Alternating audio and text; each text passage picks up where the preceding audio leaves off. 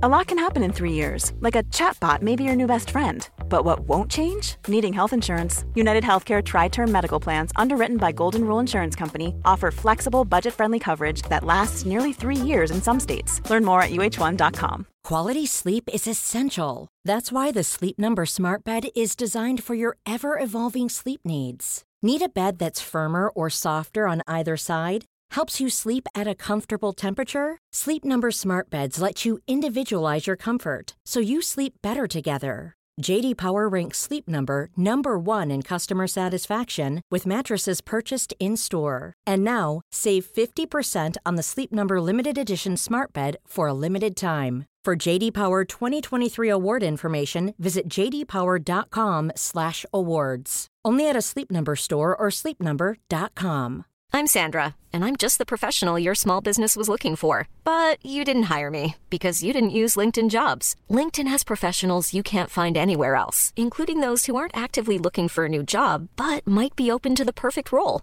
like me. In a given month, over 70% of LinkedIn users don't visit other leading job sites. So if you're not looking on LinkedIn, you'll miss out on great candidates like Sandra. Start hiring professionals like a professional. Post your free job on linkedin.com/people people today. Skärpta straff för olaglig maskering. Läget är tufft. Det var en seger för Malmö FF, men en förlust för svensk fotboll. Sveriges damlandslag i fotboll är nu långt från nu krävs ett smärre mirakel. Det står fyra man och ska konfrontera mig med frågor.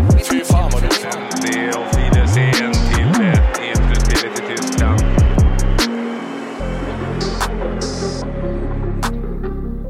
Välkomna till Blågul framtid om krisen i svensk fotboll som jag och Erik Edman har dragit igång. Ja, Erik Edman, den gamle landslagsspelaren som var med i tre mästerskap för Sverige, tagit fem titlar i den svenska fotbollen, över tio år utomlands med bland annat spel i Premier League och Liga Du tog kontakt med oss och du är engagerad och oroad för svensk fotboll, eller hur?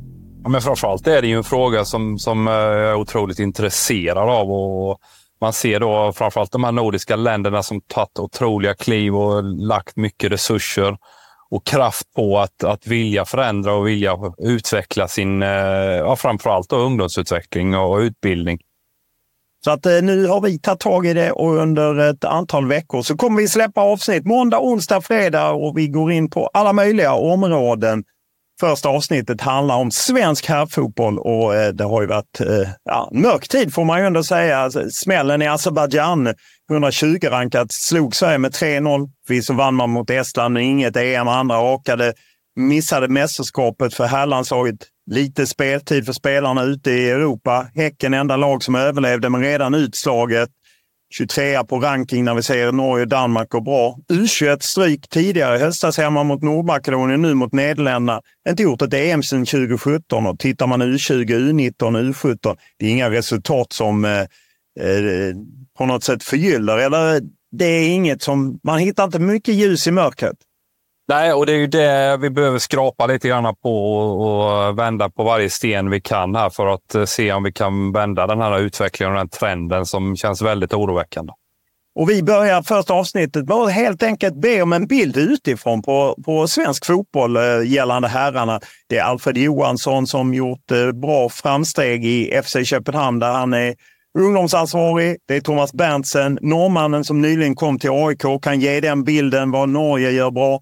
Och så är det Pelle Nilsson, gamle landslagsbacken som länge jobbade för RB Leipzig och nu är agent eh, som också har en bra koll på svensk fotboll. Så att, eh, det är bara att hänga med oss. Måndag, onsdag, fredag kommer det nya avsnitt. Blågul framtid om krisen i svensk fotboll. Danmark är landet som många riktar blickarna mot när det kommer till talangutveckling. Stora försäljningar avlöser varandra och det rödvita landslaget är just nu bäst i Norden. Svenske Alfred Johansson valde för sju år sedan att byta AIK mot FC Köpenhamn och är idag U19-tränare i den danska storklubben. Han vittnar om helt andra resurser där jämfört med hos de svenska klubblagen. Vi ser ju ett herrlandslag som haltar eh, efter och vi ser ju bara ett eh, lag i, ute i Europa, Häcken, som har det tufft. Eh, vad är din bild, Alfred? Är det lite krisläge för svensk herrfotboll? Nej, jag, är nog, jag är nog inte lika glad för den typen av begrepp som, som vissa medier är. Men eh, det är klart att jag, jag tycker nog att det är en... Eh, det är väl ändå en situation nu som, eh, som, som kräver någon form av... Liksom, man, man tittar kritiskt på det i alla fall och tänker att eh, man eh, kanske behöver vända på några stenar i alla fall. Ja, eh, du jobbar ju med, främst med unga talanger. Jag menar, Roni Bardghji är väl en som har passerat dig. Men om, om du från FC Köpenhamn Horisont tittar mot Sverige, vad, vad ser man då om man ska rekrytera talanger? Ja, men man ser eh, dels en, en, stor potential där det finns spelare som, eh, som, som kommer från gärningsmiljöer som vi upplever är, är på en lägre hylla än, än, än vår träningsmiljö. Så där vi ser att det finns en stor uppsida i att hämta en spelare eh, därifrån in i, in i vår miljö som är eh, där, vi, där vi tror på att, att vi kan flytta de här spelarna ganska mycket på ganska kort tid. Vad är det ni gör i, i FC Köpenhamn och kanske i danska klubbar som vi inte gör i, i svenska klubbar? Eh, det är ju en... Eh, det är ju, det, är ju en, ett, det kräver ett långt svar, den frågan, tror jag. Eh, men vi... Jag skulle vilja säga att vi gör en hel del saker som, som, som, in, som, som görs säkert i Sverige också, men jag tror att det görs här i, i, i större utsträckning. Eh, men kan du lite, även om det är ett långt svar, så eh, kan du lite konkretisera vad, vad är det som skiljer sig eh, som ni gör? Ja, men jag, liksom om vi bara ska börja med, med en ganska viktig punkt i alla fall, så, så har vi ju eh, väldigt många duktiga spelare som, som tränar tillsammans. Eh, och som tränar ganska mycket tillsammans.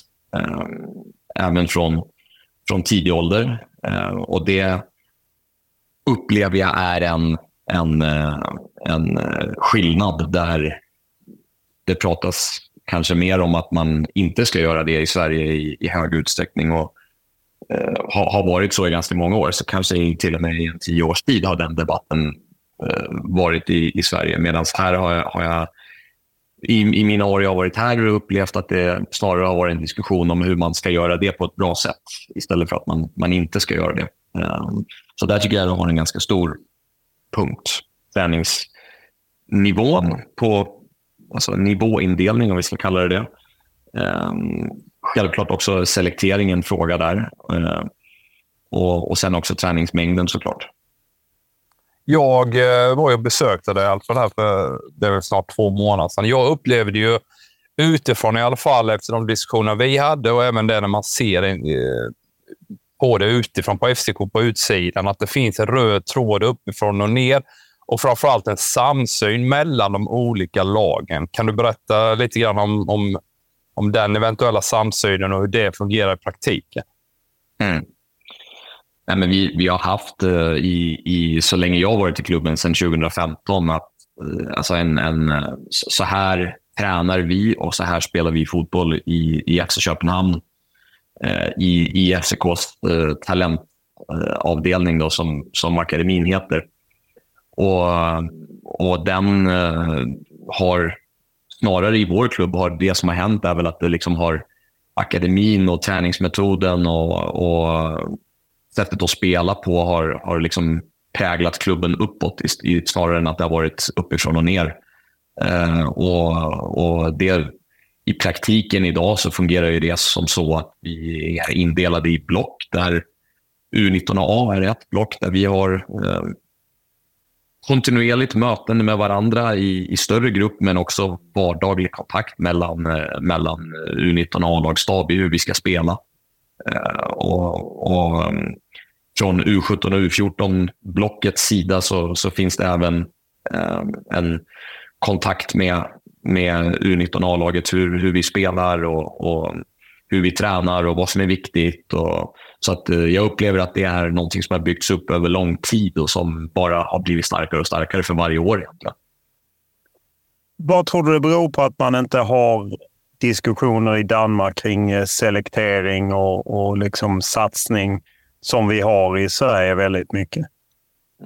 Ja, men den diskussionen finns. Ehm, däremot så upplever jag liksom att den är mer nyanserad här och att det är, finns en, ett större inflytande i ungdomsfotbollen från eh, elitklubbarna, om vi ska kalla dem det. Då. Eh, där agendan är inte bara, vad ska man säga, Eh, på, på diskussionen. Eh, så agendan styrs inte uteslutande av eh, den, alltså, den stora massan av klubbar som finns där ute, utan utan att det, elitklubbarna har mycket att säga till om här i olika konstellationer i, i, i, inom förbundet och så vidare. Som gör att det, jag upplever att det finns ett betydligt mer både och här än, än, än antingen eller. Eh, och I Sverige har jag upplevt att det har varit antingen eller i, i hög grad i, i lång tid i den här diskussionen.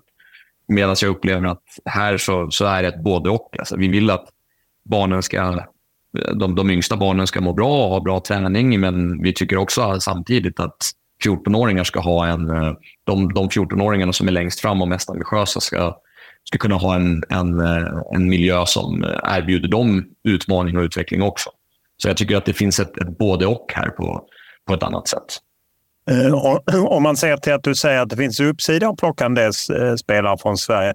Vad är det de behöver lära sig och som är er uppsida där ni snabbt får eh, dem i, i fas? Ja, men bara det faktumet i att, att, att träna eh, flera gånger i veckan gör ju att spelarna över en, en period på några månader eh, blir, eh, ja, utvecklas av att träna mer. Det är en faktor. Sen också att i och med att, eh, alltså nu, nu har vi kanske ett bra exempel här då från eh, nyligen en spelare, en, eh, spelare i, i eh, 2007-kullen som, vi, som kommer från en, en mindre klubb i, i, Stockholm som har kommit in i vår miljö. Och där går man ju också från... Eh, alltså träningsmiljön är ju, är ju åtminstone ett, ett par nivåer upp, skulle jag säga. Även om han har varit i en, i en förhållande bra miljö så är det klart att när han får sparra varje dag med, med Danmarks bästa spelare, med en en av Islands bästa spelare, en av Ungerns bästa spelare och, och så vidare. Så då är det klart att han behöver ju också göra saker och ting snabbare. Han behöver göra fler saker oftare och så vidare. Och Det utvecklar honom också. Ehm, och Han eh, får eh, möjligheten att och, och liksom kombinera i sista tredjedelen med några andra duktiga spelare. Så bollen kommer tillbaka, den dör inte när han passar till en lagkamrat och så vidare. och Så vidare. Så det, det liksom öppnas upp eh, fler, fler möjligheter för honom och han måste göra saker och ting snabbare. Och, så där, där finns det en tydlig uppsida i, i den träningsmiljön vi har. Hur eh, lätt är det att, eh, att sälja in FC Köpenhamn till svenska talanger? Vi noterade att Rooney Bardghji, som ju var i Blekinge och sen var något år i Malmö FF, sen gick han till er. Hur, hur medvetna är unga talanger om att de får bra eh, miljö i FC Köpenhamn och i Danmark? de är väldigt medvetna om det idag. Det, det var de inte på samma sätt eh, för, för de här sju, åtta åren sedan. Då, utan i, idag så har vi så pass mycket, alltså dels vår miljö vi kan visa på såklart, eh, men, men också en, en historik nu. Alltså det är ganska många spelare som har varit igenom vårt U14, 15, 17, 19 och sen upp i A-laget och så vidare därifrån ofta också. Så, att, så att idag är det ganska lätt att sälja, skulle jag vilja påstå. Vi ser FC Köpenhamn i Champions League och jag tror att det var 13 av 13 gånger av de senaste 15 åren som man spelat i något gruppspel i Europa, vilket ger en, en plattform som få andra nordiska lag kan konkurrera med. Även där är en del unga spelare. Hur, hur lyckas ni med att få överbrygga det där svåra steget från U till A? Ja, men det, det, det är ju igen en samling av, av många saker, men det är klart att vi i och med att klubben strategiskt har bestämt sig för att nu, nu, nu är det så här vi jobbar och vi ska ha spelare från vår egen akademi. De, dels så ska de vara riktigt, eh, riktigt duktiga och det är ju liksom min, min närmaste chefs eh, ansvar tillsammans med oss som jobbar i, i akademin att se till att dels att vi har så duktiga spelare som möjligt att jobba med i, i maskinen, eh, om vi ska kalla den det. Eh, och, och sen att vår maskin är så bra som möjligt nere i, i FCK Talent. Så att utbildningen är bra, träningsmiljön är bra, matchningarna är, är bra och så vidare. och sen att vi, vi, vi har en, en klubbledning som, som leder A-laget och, och um, som, eh, som är med på den här strategin och som eh, bygger en trupp som eh, ger möjlighet för, och kanske till och med också tvingar A-lagstränaren att, att spela de här spelarna. Um, så att det, det liksom går hand i hand med varandra skulle jag vilja säga. Varför vill man satsa på sina egna? Är det en ekonomisk orsak eller är det att vi vill ha lokalt fostrade spelare? Vad är incitamentet i grund och botten? Är det, är det ekonomi helt enkelt? Du kommer väl egentligen med, med eh, båda de stora argumenten. Det är ju att har, har vi en kärna av, av eh, spelare som, eh, som känner till klubbens kultur och som är utbildade i den och vårt sätt att spela på och så vidare, så, så tror vi att, att A-laget kommer att vinna fler fotbollsmatcher. Eh, sen att det ger sideffekter som fans som tycker det är fantastiskt och så vidare, det, det är också såklart bra argument. Eh, men, men framförallt att, att det bidrar till sportslig succé för A-laget. Eh, dels i form av, som jag nämnde, det här med kulturen och så vidare och sättet att spela. Men, men sen, sen också att eh, eh, självklart ett ekonomiskt incitament att vi, om vi tittar på de, de spelarna som vi de senaste åren har sålt och vilka belopp vi har sålt de spelarna för. Jonas Wind till, till Tyskland och Victor Christiansen till Leicester. Haukon Haraldsson alltså till, till Lille. Så de, de beloppen eh, som vi får för de spelarna, det är för att de spelarna är väldigt, väldigt duktiga.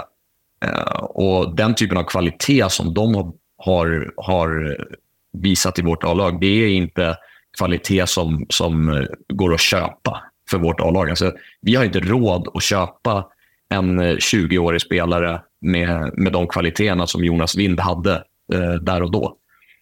Så att vi tror helt enkelt på att eh, vi, kan, vi kan forma ett, eh, ett slagkraftigare A-lag genom att ha en, eh, en talangutveckling som är i, i europeisk toppklass. Alltså, vi tror att vi vinner mer med A-laget. Hur mäter man effekterna av ditt arbete? Ja, det är en bra fråga. Um, alltså, det är, effekten av mitt arbete det är väl att vi har spelare som, som presterar bra Eh, när de börjar röra sig upp mot A-laget. Eh, och, men men det, är väl, det är väl såklart fler mätpunkter. Alltså, om vi har en spelare som... Eh, nu nämnde jag Neo här tidigare, som flyttas upp från vårt U17 till vårt U19. Eh, ser vi en utveckling på honom här eh, under det kommande året? Men det är ju, och det är ju en subjektiv, det är ju ingenting du kan mäta i, i, i siffror såklart. Men, men tycker vår A-lagsstab, tycker min chef, tycker vi i staben att han utvecklas? Men det, det är ju också ett sätt att, att mäta. Eh, mitt och mina kollegors arbete på. Det är någonting som vi blir hållit upp på internt kan man säga, att spelarna ska bli bättre. Eh, det är liksom mitt, det, det är mitt viktigaste, eh, min, min viktigaste uppgift och det är det min chef pratar med mig oftast om. Det är den här spelaren nu, hur ser vi till att utveckla han de nästa tre månaderna och så vidare. och Så vidare. Så att, eh, det, det är nog det. Eh, det är ju så att FC Köpenhamn eh, har, är ju ägda och finns ju på börsen. Annorlunda än den svenska uppdelningen med 51 procent Hur mycket tror du som har erfarenhet av svensk föreningsidrott? Hur mycket tror du att den här affärsmässigheten påverkar vad ni gör? Jag tycker det där är jättesvårt att svara på. Jag, jag, har, jag har tänkt över det många gånger, det här med, med 51 regel. Eh, måste man ta bort den i Sverige för att liksom komma dit eh, danska klubbar är. Jag, jag, jag, vet faktiskt inte. Det, det, det jag tror är att den här modellen som vi har i, i Danmark, om vi nu ska kalla det någon form av dansk modell med stort fokus på talangutveckling och investera mer och mer pengar varje år i, i talangutvecklingen och skapa truppsammansättning som, som tvingar och, och så vidare. En A-lagstränare. Alltså det är klart att den modellen den, den ska man ju kunna applicera i ett land där det finns en 51 regel också. Det, det, allt annat verkar ju jättekorkat att, att påstå. Eh, sen, sen, så tror jag att den här, nu, nu, du kallade det affärsmässighet eller vad du kallade det. Att, att jag tror ju att när du har en, en ledning, till exempel hos oss eller i Nordsjälland eller vad det nu kan vara, eller, eller i Mittjylland, så är det klart att man... Eh, om man, om man det, det, det, det, blir liksom kanske lite snabbare beslut på något vis. Det blir att du liksom, ja, men, det är det här vi ska göra nu och det, det ska, ska vi få funka snabbast möjligt. Liksom. Det är inte något, någon slags treårsprojekt och någon, någon ordförande i någon, eh, i någon eh, klubb som lovar någonting. Eller vad, alltså, utan det, det blir bara fokus på det här är den, den strategin vi har bestämt oss för och i, i övrigt så är de personerna som är anställda för att jobba fram de här strategidokumenten, de är ju väldigt duktiga. Eh, I alla fall, nu talar jag i, i FCKs eh, liksom fråga när det kommer till strategidokument och så vidare. Eh, och, och sen få applicerat det i verksamheten. Alltså där, där får man ju bara konstatera att det, det är ju duktigt folk som har jobbat fram det över, över många år va? och uppdaterat strategin och Eh, uppdaterat processerna internt för att det ska hända. Och, och det, det kanske är så att affärsmässigheten gör att, att eh, det blir lite mer full gas på de här grejerna. Att det inte blir bara snack. Liksom, och att alla ska eh, vara... Var, att, att, det blir inte så mycket populism upplever jag hos oss i alla fall. Och det kanske blir det ibland i en 51 procents styrd klubb. Eh, att man inte vill slå sig med, med den ena och den andra affären. Jag, jag, jag vet inte, det, men, men definitivt ska vår modell klaras, klaras av i en 51 styrd klubb också. Det är jag helt övertygad om att det borde gå. Eh, när det gäller strategi, strategi som du pratar mycket om, eh, hur upplever du att svenska klubbar har kring sina strategier enligt ditt sätt att se? Finns det ens alltså ordentliga strategier? Ja, men det tror jag nog det gör, men, men jag har väl noterat mig att det ofta kommer nya strategier som som är kanske inte helt i linje med den förra. Och Det är klart att de flesta företagen behöver ju kanske uppdatera sina strategidokument och i slutändan sina strategier och sina interna processer för att få saker och ting att leva eh, som man har bestämt i, i ett styrelserum. Men, men, men där tycker jag liksom att, om, om, igen, om jag tittar tillbaka på hur det har sett ut här, så har vi liksom alltid haft en strategi sen jag kom 2015 eh, i hur vi ska jobba med talangutveckling. Men sen har det här liksom förfinats för varje år. Eh, och mm, hur man vill bedriva verksamheten har förfinats snarare än att liksom, men, nu, nu är det fokus på det där. Nu ska vi komma det och det på någon form av eh, ranking eller nu ska vi nu ska vi bara ha massa talanger och sen kommer det en ny ordförande och så är det liksom, då går man lite åt något annat håll. Liksom. Där, där, där tycker jag att vi har haft, apropå röda trådar, så så tycker jag vi har haft en röd tråd väldigt många år. Eh, och Det startade även innan jag kommer till klubben eh, i, i FCK. Där, där upplever jag att det är klubbar som, som kanske svänger lite oftare i hur man vill bygga trupp, hur man vill, eh, eh, hur man vill rekrytera tränare, hur man vill spela, hur man vill jobba med talangutveckling. Där kanske, där kanske svänger lite oftare i vissa klubbar. Samtidigt som du också har bra exempel. Alltså nu, alla pratar väl om Elfsborg nu som det goda exemplet. Till exempel exempel, exempel. Men, men eh, ja, det är lite så jag tänker.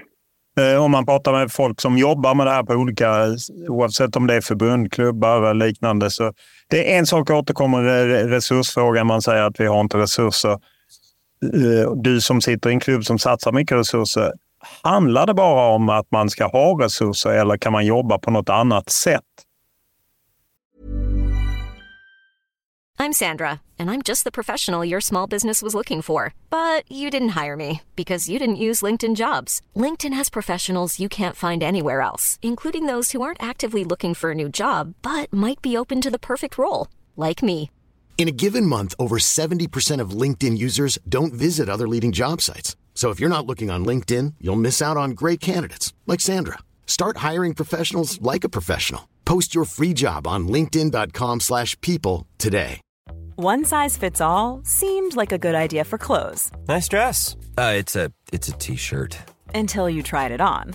Same goes for your healthcare. That's why United Healthcare offers a variety of flexible, budget-friendly coverage for medical, vision, dental, and more. So whether you're between jobs, coming off a parent's plan, or even missed open enrollment, you can find the plan that fits you best. Find out more about United Healthcare coverage at uh1.com. That's uh1.com.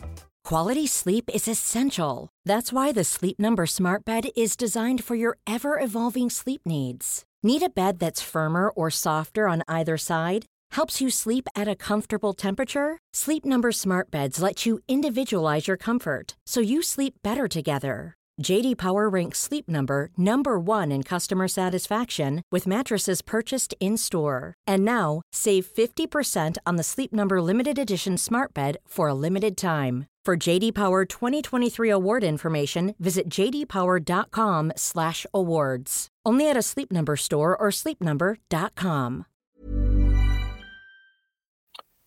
Eh, det, var, det var någon här som sa för inte så länge sedan inne på, på här hos oss att du, bör, du behöver inte ha 40 miljoner för att, för att utveckla en bra fotbollsspelare. Och det, det är ju sant. Alltså det, det behöver du inte ha. Eh, så, så, för att svara på din fråga, så det är ingen tvekan om att det, det är ingen som ska komma och säga att bara för att du har massa pengar så kommer det bli bra.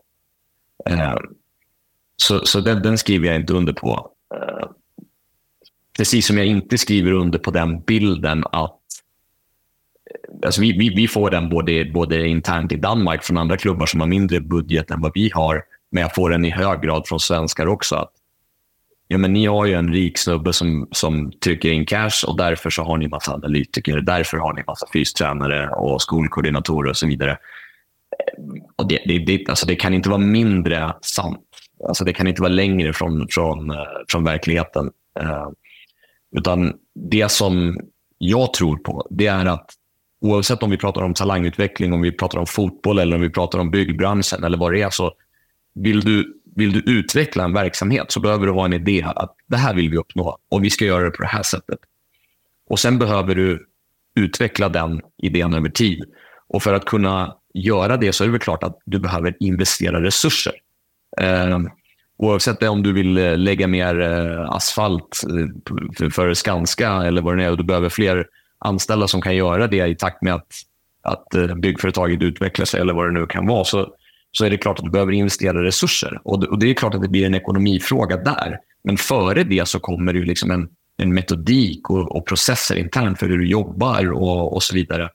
Och Du kan ha en jättebra träningsmetodik eh, utan 40 miljoner kronor, eh, eller vad det nu är.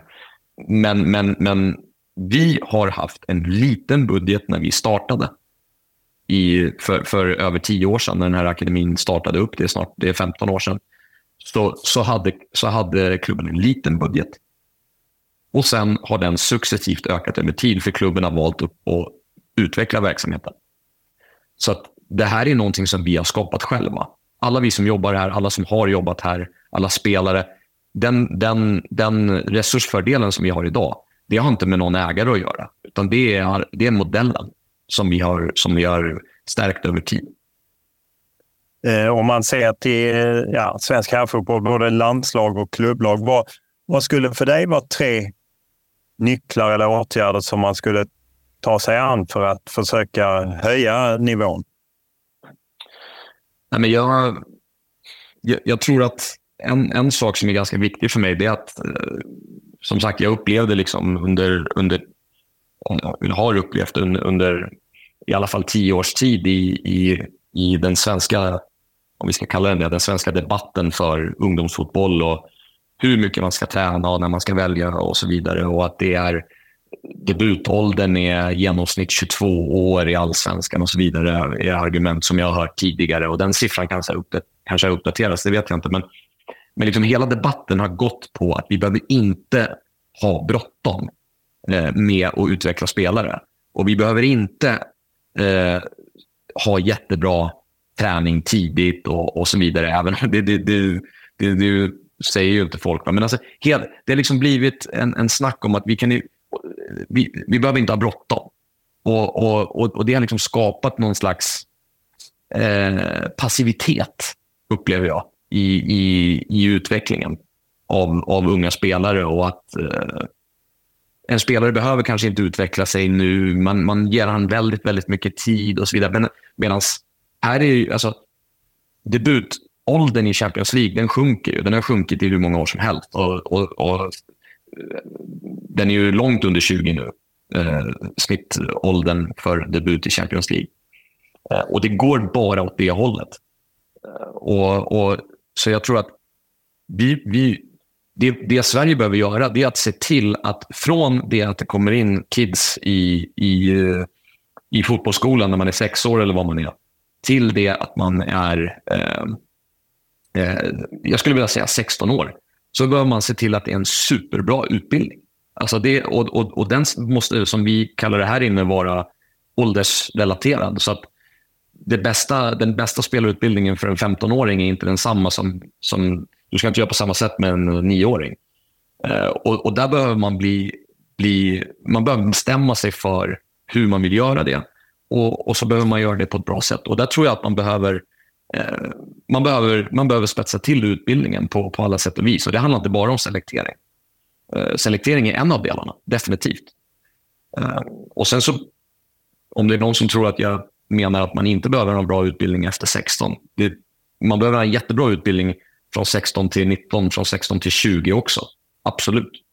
Så, så jag, jag, tror liksom bara att hela utbildnings... Eh, eh där, där, behöver man... Eh, vi, vi, behöver steppa upp den lite grann i Sverige. Um, och, och, vi har, vi har lite mer bråttom än, än vad vi kanske tror. Alltså, spelarna behöver faktiskt lära sig saker när de är 13-14. De, de behöver faktiskt lära sig saker och de behöver lära sig saker när de är 10-11. Sen behöver inte det betyda att folk ska bänkas när man är 10 och den ena och den andra, han ska inte få vara med och han ska bli utskälld när han gör en felpass. Och så vidare. Det, det är inte det jag sitter och, och säger. Men, men där, där har, jag tror vi behöver, vi behöver vara lite mer ambitiösa i vår utbildning. Um, bara ja. skjuter in där, Albert. Är det en resursfråga du pratar om där då? Eller är det ja, generell utbildning på ungdomsledare som är bristfällig i Sverige? Jag tycker att det är, det, det är synen på, på utveckling för barn och ungdomar. Jag tycker att vi behöver hjälpa dem mer. Um, och, och det, så det, det, är synen jag pratar om här. Att vi, vi behöver se till att nioåringar får bra, får bra fotbollsträning. Uh, och vi behöver uh, se till att uh, vi, vi, vi, behöver ha, vi, vi, behöver, vi, vi, får inte vara rädda för att nivå en del på träningarna när de, när de kommer över tioårsåldern. Um, vi, vi, eh, vi behöver se till att, eh, att matchningen är bättre. Eh, och Det är både i träning och, och i match. Eh, så så, så det, det är några viktiga bitar, definitivt. Ja, de kommer ikapp Danmark? Det är klart det gör det. Alltså Danmark var ju inte bra för 20-30 år sedan. På, på samma sätt som, som, som Sverige kanske har det lite tuffare just nu. Så att, eh, och all, all, jag vet inte, det var tio år sedan pratade alla om, alla om Belgien eh, och om Tyskland. Men tyskarna de kommer till oss nu. Alltså De stora tyska klubbarna kommer till oss och tittar vad vi gör. Eh, så att allt går i cykler. Så Danmark har ju en stor utmaning också i att okej, okay, hur, hur ska vi konsolidera det här nu? Hur ser vi till att vi är bra om, om 20 år också, om 10 år också? Eh, så att, så att eh, men, men, men det jag inte stödjer det är liksom det här att allt går i cykler per automatik och man behöver inte göra någonting för saker och ting kommer utvecklas av sig självt. Alltså jag tror att eh, man, vi, vi, behöver i, i, när det gäller svensk ungdomsfotboll så behöver vi steppa upp eh, utbildningen, vi behöver steppa upp miljöerna. Alltså det, är, det är jag helt säker på. Jag tänker på det här, jag menar Danmark är ett relativt kompakt och litet land. Eh, mycket centrerat och koncentrerat runt Köpenhamn. Sverige är ett stort och avlångt land och om tar U19-serien i Sverige så, så är det ju mer eller mindre SM i bussåkning för mm. många av de här killarna. Medan ni har eh, ibland en halvtimme. Nu har ni Randers i helgen till exempel. Lite längre bortamatch, men det är ändå relativt korta resor och mer centrerade. Du pratar mycket om det här att man tävlar och tränar med de bästa hela tiden. Hur kan vi nå mm. dit då, i svensk kontext? Ja, men vi måste göra samma sak och så måste vi vara beredda att åka de där timmarna i buss. Vi måste vara beredda att åka de där timmarna i tåg, flyg, övernattning som, som, som fotbollsland. Och då, jag pratar inte om de mindre klubbarna, utan jag pratar om elitklubbarna eh, där de bästa spelarna förhoppningsvis är i de, i de äldsta ålderskullarna. Eh, U17 och U19 åtminstone. Eh, och, alltså nu nämnde du själv Randers. Det, det, det är inte längre än Stockholm, Sundsvall eller, eller vad, det nu, vad det nu är. Eh, vi ska till Ålborg här eh, alldeles strax. Det är, det är nästan sex timmar i buss. Det är ungefär Stockholm, Stockholm, Malmö, Stockholm, Göteborg. och vi, vi, vet, alltså vi, vi har ju nära till Brönnby och vi har nära till Lyngby, absolut. Men vi har, vi har alltså de flesta klubbarna i, i Jylland, men vi ska till när vi ska till Århus, Randers, Silkeborg, Esbjerg. Alltså det är fyra timmar som minimum oavsett vilken av dem vi ska till. Så, att, så att, ehm, det, det tycker jag inte är en ursäkt helt enkelt för att se till att det är bra matchning i, i, i Sverige. Norge har, precis som Danmark, gått om Sverige vad gäller speltid för spelare i Europas högst rankade ligor. Och i Erling Haaland och Martin Ödegård har de världsstjärnor som Sverige inte är i närheten av just nu. Thomas Berntsen har nyligen lämnat just Norge för jobbet som sportchef i AIK. Han arbetade tio år som sportchef i Sarpsborg innan det och berättar här vilka satsningar som gjorts i vårt västra grannland. Vad är din bild som ju varit eh, ett halvår i, i eh, svensk fotboll nu? Är svensk herrfotboll i kris eller hur är läget? Nej, det, det, det tror jag inte de är, men eh, eh som jag sagt hela tiden, jag syns att eh, svenska fotbollsspelare har gett ett väldigt bra intryck i förhållande till den, den individuella tekniska färdigheten. De, jag syns de har ett väldigt bra eh, taktisk nivå också, men men som jag också har uttryckt ganska eh, ettertrykkelig, är att jag, jag syns ju att tempo och intensiteten i kamperna här är, eh, är ganska mycket lavere än det jag är vant till där jag kommer ifrån. Så, så eh, på det området syns jag eh, svensk fotboll hänger en, en del, ett gott stycke efter, men på de andra parametrarna syns jag det är ett väldigt bra nivå här. Eh, konkret handlar det om att svenska spelare i Sverige tränar för lite? Nei, om de trener for lite, er jeg litt usikker på. Jeg kjenner jo ikke til så hva de fleste klubbene gjør, men det, det jeg ser, er jo at eh, det, det, det, er lite fokus på transisjonsspill, altså overgangsspillet, tempoet i den fasen av spillet. Nå er det to lag som er i toppen av tabellen, Hekken og, og Elsborg, som er eh, kanskje de beste på det. og så, Sånn sett så har de adaptert den delen av, av, av spillet, men, eh, men ja, ja om det kanske kan tränas med ända större intensitet, intensitet det tror jag nog. Eh, om man ser till eh, när du kom från eh, Norge där du varit sportchef bland annat i Sarpsborg. Vad var det som överraskade dig mest när du kom till svensk klubbfotboll? Nej, det er mye som, som jeg sa, som har imponert meg når jeg kom til eh, svensk fotboll. Inte minst det kommersielle. altså Jeg må alltid ta med det. altså det er jo en fantastisk oppmerksomhet rundt, eh, rundt ligaen her. Og det er jo fantastisk stemning på de fleste kampene her også, så det er vel det som om inte har överraskat mig, men som har bare bekräftat det intryck jag hade utifrån, att det kommersiella produkten är fantastisk. Det, det er det. Og så eh, har jag låtit mig imponera över de individuella färdigheterna til spelarna, det har jag. Og, men som jag var inne på, altså, jag tror vi har en del på att utfordre eh, de etablerade sannhetene som har varit, eh, hva jeg jag fått intryck av, hva jag har blivit fortalt, att eh, det har väl trent med en litt gammeldags ukesyklus, dvs. Si at man hviler eller bruker lang tid på å restituere, man bruker lang tid på inngangene til kamp. Mens den moderne måten å tenke på nå er å, er å, å minimere disse periodene her og, og, trene mye hardere i løpet av treningsuka enn det man spiller i helgene. Så trenger man ikke å ta så veldig mye hänsyn till kampene. Altså det er, eh, man måste vara så pass trent att man inte å, att de, den kampen på söndag vil prege för mycket av uken sin. Så, så jag tror man har en del att, å, å lära uh, eh, av sig till Norge på det området. Finns det, finns det en risk med att vi har lurat oss själva att nivån på vår fotboll är högre på grund av ett matcharrangemang som, som eh, doftar internationell fotboll? Jo, altså det, det, det, kan nok eh, Hvis man tar eh, en kamp eh, ut, ut fra Friends Arena når vi spiller, hvor det er et fantastisk trykk med, med hjemmepublikummet vårt der, og så setter den på si Sarpsborg stadion, altså, og flytter Sarpsborg stadion inn på Friends, så tror jeg altså, så, Det er lett å bli narra av det kommersielle rammeverket rundt, rundt, rundt kampene. og det er jo på en måte veldig positivt at man er veldig opptatt av sin egen liga, men jeg er litt överraskad over at det ikke er mer fokus på å komme seg ut i Europa og gruppespill her i, i, Sverige. Det er jo ekstremt bra for, for klubbene økonomisk, men også sportslig at man får utvikla seg gjennom den arenaen der. og nå er det vel Hekken som er med i gruppespill. og det, det var vel ikke sånn at det var veldig mye champagnekorker som ble spretta i, i, i, medier eh, rundt omkring i Sverige her når de gikk inn i gruppespill. Eh, det viktigste da er vel, det er vel mye viktigere med Stockholmsderby eller noe sånt, nå skjønner jeg, for, eh, for, for media. og det er det er viktig at svensk fotball omfavner europacupspill i enda større grad. I, I, Norge så legges det meste til rette for at vi skal få flest mulig lag inn i, inn i europacupgruppespill. Upplever du att eh, svenska klubbar och kanske intresseorganisationer inte heller är fokuserade på att nå långt i Europa som man är då kanske i, i både Norge och Danmark?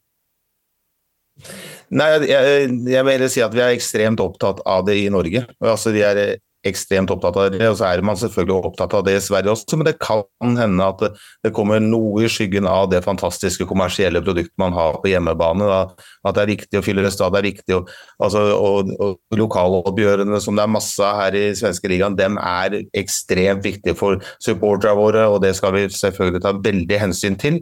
Uh, og da kanskje europacupsatsingen kommer noe i, i, i, skyggen av det. Også, I Norge så legges mye av seriefotballen eh, i løpet av sommeren opp rundt rundt de lagene som skal kvalifisere til eh, Europa. Så det er eh, De siste fire-fem årene nå så har eh, de som er i Europa kvalifisering har veldig gunstige rammebetingelser for å kunne matche seg inn og ha, ha tilstrekkelig med hvile osv. inn i kvalifiseringsspillet. Så, så, det legges veldig godt til rette i, i Norge for det. og så vel, har vi ikke kommet helt der enda i Sverige, men jeg vet jo at vi, at vi er på vei der også. Så jeg, jeg, tror nok det bare er et tidsspørsmål før vi får enda flere lag inn i Europa her også. Är du lite artig också mot svensk fotboll när du säger att det inte är kris? Jag menar, vi har ett herrlandslag som nu missar två mästerskap i rad och på klubbnivå ute i Europa så är ju allsvenskan på 23 plats. Norge och Danmark är 14-15 på väg att få två Champions League-platser. Sverige är ju ändå ett land som har dubbelt så många invånare och borde ju kunna dominera mot sina grannar som Danmark och Norge. Ja, så er det med sånt som for øvrig livet. Altså, livet går i sykluser, er, eh, ting går opp og ned. Altså, vi har sittet vært ekstremt uh, imponert over hva Sverige har fått til de siste 20 årene med landslaget sitt. Altså, vi, har, altså, vi, vi har ikke vært i nærheten av et mesterskap engang på 20 år, så vi skal ikke være så veldig høye på oss selv i, i, i Norge. De, det svenske landslaget har vært helt fantastisk. og og vi har ju sett på hva Malmö har fått til, spesielt i Europa, i, i en lang periode også. Så, så det, ting går opp og ned. Akkurat nå så er det litt nede i, i svensk fotball. Og, og, så er det viktig å er, erkjenne det og, og ta tak. Altså jeg, min personlige mening er at, eh, at det, vi ser jo det på Norge også. Vi, vi har fantastisk spillemateriale. Vi har, eh, vi har eh, Erling Braut Haaland som er blant verdens beste spillere. Vi har Martin Ødegaard som, som er kaptein på Arsenal. Sørloth som er stjerne i La Liga. Altså, før så kommer vi ikke til mesterskap. Det er så ekstremt høyt det nivået som er internasjonalt for å, for, for å være med her oppe. Så at det svenske og norske lag har vært veldig flinke til, det er å finne sitt eget konsept. Ikke tilpasse seg enkeltspillere, men finne sitt eget konsept som gjør at vi kan med styrken av, av laget utradere styrken av enkeltspillerne i de store nasjonene. Så, så det tror jeg er viktig for Sverige nå, at man ikke styrer seg veldig ut ifra hva enkeltspilleren ønsker, eh, men hva nasjon og hva, hva, man kan konkurrere mot de beste lagene på. Det tror jeg er veldig viktig. og Vi, vi har vært i en periode på nesten 20 år i Norge nå hvor vi har, vi har vært ikke bestemt i forhold til den retningen vi, vi, ønsker å gå. Og Nå begynner vi å se en lysning på landslaget, og vi får håpe at vi i neste mesterskap er å finne der. Eh, om man ser til svensk fotball, så iblant så känns det inte som att man kanske samarbetar så mycket, klubbar, intresseorganisation, förbund. Hur är det, vad är din bild efter att ha varit här ett halvår? Är, samarbetar ni bättre i Norge än i, i Sverige?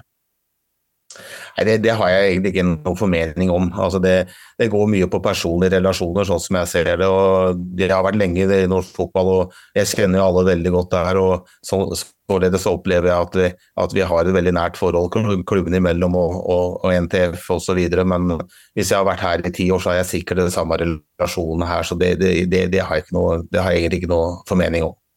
I Danmark så har man jo ingen 51 %-regel. I Sverige har man en stark 51 %-regel. Lite løsere i Norge. Har det noen påverkan på om man kan få ut mer kring klubbar og talangutveckling? Litt usikker. Du kan jo spørre dem som sitter i Esbjerg nå, på nivå tre i, i Danmark, etter å ha hatt uh, utenlandske eh, eiere uh, fra en stor storklubb. Det er, uh, det er gode historier fra Danmark, og det er dårlige historier fra Danmark. og det er det, det, og jeg tror det er eh, litt i forhold til geografi, demografi osv. Så, videre, så, så det er et veldig vanskelig, et veldig vanskelig spørsmål å, å, svare på, egentlig. Det er eh, det kommersielle produktet her i Sverige, altså det skal man være veldig forsiktig å røre noe med i, i det hele tatt. Men ja, det, det finnes sikkert kanskje en, en mellomting, jeg vet ikke. Du pratar om eh, uh, att träna i en högre intensitet så att vi kan använda det i matcherna. Eh, vad det gäller egenskaper hos spelarna, är det just intensiteten som, som du känner också? Svensk intens matchintensitet är för låg för att kunna konkurrera internationellt. Är det också där den stora, eh, liksom, stora problematiken ligger med våra svenska spelare när de kommer ut i Europa, att de inte de är redo? Eller finns det andra egenskaper du känner, fastän det här måste svenska spelare eh, anamma mycket snabbare för att kunna konkurrera internationellt? Det, altså det, det, altså ser, det, er jo mange spillere fra Sverige som, som lykkes veldig godt uh, internasjonalt. og Det er jo det mange spillere som spiller på, på, på gode lag, så, så, jeg tror ikke man skal uh, jeg tror ikke man skal være så veldig Eh, sjølkritisk i Sverige her eh, som det, man, eh, det, som, det, som det, man, ønsker å være, men, men, jeg tror man er nødt til altså, Jeg får et inntrykk av at alle, alle bruker den generaliseringa per heien. Altså, i, altså, det å hvile og være fresh, fresh inn til kamper osv. Ja, det passer antageligvis inn på Real Madrid, som spiller 75-80 obligatoriske kamper. De spillerne som spiller der på et mye høyere nivå enn det vi gjør. Men altså, vi, skal vi ta igjen noen folk, om det er i Norge eller Sverige eller hvor det er, så er vi nødt til antageligvis å gjøre noe bedre enn motstanderne våre. Vi er eh, og da er det det å være, ta risiko, det å tørre å utfordre etablerte sannheter, som, eh, som man har gjort i Norge. Altså I Norge så trener mange av klubbene altså vi, I oppkjøringa trener vi tre økter om dagen. I, underveis i sesongen så har vi kampbelastning pluss 50% ofte på onsdagsøktene. Så at vi trener onsdagsøkter eh, som har 150 kampbelastning. Altså, altså, det er å pushe grenser, det er det å tøye liksom, etablerte sannheter. Og, og det, den eh, den erfaringa vi har gjort i Norge, da, som har gjort at vi faktisk nå er på 14.-plass på, eh, på Fifa-rankingen, eller på klubbrankingen, Altså, det kan hende at, eh, at, vi skal prøve å, å, se på erfaringene fra Norge her, her, i Sverige. Det kan godt hende. Og så er det, er det sånn at vi, vi, er veldig ydmyke i forhold til det, det nivået som er i Sverige. Altså, det er vi. Men då behöver man med andra ord behöver man gå ner i åldrarna också. Att man behöver ha yngre medelålder på truppen för att kunna orka träna mer. Vi har ett exempel förra året, Thomas, från, från Malmö FF, efter Milos Milojevic kom in. Skulle träna stenhårt med en ålderstigen trupp där mer eller mindre halva laget gick sönder. Eh, så vi behöver således eh, gå ner i åldrarna, alltså ha en yngre medelålder på trupperna i svensk fotboll. Ja, i hvert fall ha spillere som tåler å trene enda, enda mer med høyere intensitet. Altså, det, er jo, det, er jo, det, er jo, voksne spillere som tåler det. Altså, det, er, Eh, det, det, spørs jo altså, hvordan bakgrunn man har for, eh, gjennom karrieren sin, hvor skadeutsatt man har, har vært osv. Men, men eh, jeg tror det er i hvert fall viktig for den yngre generasjonen. Altså det, vi, det vi vet med helt sikkerhet, er at om fem år så kommer det til å løpes enda fortere og enda mer fort i, i, fotballen enn det det gjøres nå. Altså, lagene kommer til å være mer kompakte, de kommer til å flytte seg samtidig, altså dekke mer av banen selv om de er mer kompakte. Altså, det, den går fortere. Og, og det, så jeg tror det er, det er, ekstremt viktig å bygge muskulatur som, som tåler å, å, starte og stoppe mye og løpe mye fortere. Det, eh, nå prater jeg veldig mye om det fysiske aspektet av spillet, det er selvfølgelig mange andre aspekter, men man kommer ingen vei hvis man ikke har evne til å løpe mye og fort i framtidens fotball. Vilka spelmässiga skillnader ser du mellom Sverige og Norge? Jeg var litt inne på det i stad. Altså den største eh, Jeg syns Sverige har en, en, en, en, enda høyere taktisk eh, ta, en, enda mer komplisert og bedre taktisk inngang på, eh, på matchene. Komme enda lenger enn Norge der, syns jeg. Men det, eh, jeg, altså, største uh, forskjellen mellom norsk og svenske ligaen er på tempo. Det er eh, på tempo i, i både i bevegelsesmønster i etablerte spillefase, men mest i transisjonsspillet, altså i overgangsspillet, der, der er, der, der er, Norge veldig veldig langt framme. Altså det, det, kontres og det løpes. Eh, det er ikke bare tre og fire som kontrer. Jeg så satt også på Bodø-Glimt her om dagen. Da hadde de vel bare sju spillere de hadde innenfor 16-meteren når de avslutta angrepene sine. Altså de, de, de, de, fyller opp med mye folk, det, er, det løpes, det, gjør det. Så det er den største eh, negative skilnaden for, for svensk fotball kontra norsk. Men uh, men som jeg sier, når jeg ser pasningsøvelser, når jeg ser de tingene på treningene her i AIK, så holder det et vel så høyt nivå som det de øvelsene gjør hjemme i Norge. Så det er et bra nivå på spillerne her i, i Sverige også, men det er viktig å henge seg på det toget som går, eh, som går internasjonalt. og du ser jo hvis man ser på registreringene fra Champions League osv., så, videre, så det er jo noen parametere som går opp, eh, og noen går ned. altså Total løpsmengde går ned, mens eh, parameterne high speed running, sprintdistanse, antall sprinter, det går opp for hvert år som går. Så det, der, må, der må svensk fotball henge, henge seg på. Om man ska hänga med på det, vad behöver man ändra? Behöver man ändra något i ledarstaben eller behöver man liksom tänka annorlunda för att kunna ta det klivet? Nei, jeg, jeg, jeg, det tror jeg, det, som jeg Nå gjentar jeg meg mye sjøl her, men altså det er eh, å komme til den erkjennelsen at man ikke har tid til å bruke 60 timer på å restituere etter en kamp, og ikke bruke 72 timer til å gjøre seg fresh før en kamp. Det har man ikke tid til i, eh, i, eh, i løpet av en treningsuke. Altså det er sånn en vanlig pulsering er at man restituerer på mandag, fri tirsdag, så begynner man å trene igjen onsdag morgen, og så trener man onsdag-torsdag, så skal man ta det rolig fredag og lørdag. Så det, det, det, ender for, det, ender opp med for, lite kvalitet i løpet av uka. Må, du, du, må, du, må, klare å skaffe deg flere kvalitetsdager i, i, løpet av uka, så du får pusha disse grensene her. Er, den, er, den, den, forskjellen på treningsuke den er ganske tydelig fra, fra, fra Norge kontra Sverige. När du som sportchef i Sarpsborg scoutade svenska spelare, var det då att du var väldigt nöjd med hur de var taktiskt, tekniskt utbildade men att ni behövde trimma upp dem eh, fysiskt bara för att få dem i slag? Ja, alltså, vi har varit eh, eh, näst, utelukkande förnöjda med våra svenska spelare i, i, i Sarpsborg. Alltså, otroligt fina gutter och, och välskolerade och bra färdighetsmässigt. Uh, vi, har ju vi har jo av dem.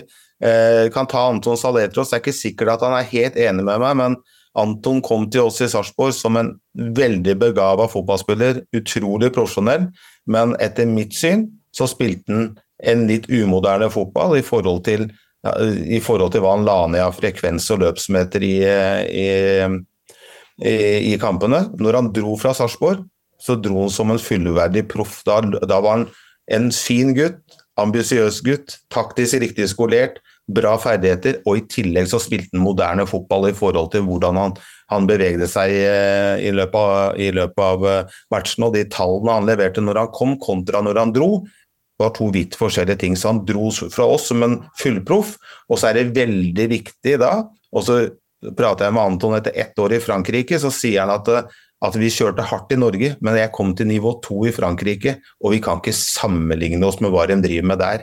Så at det drives mye tøffere i Frankrike på nivå to enn det gjør da at vi i Norge som føler at vi faktisk tør å utfordre og ta risiko i løpet av treningsuka, så bare er de kommet langt videre enn det altså da på andre nivå i andre nasjoner.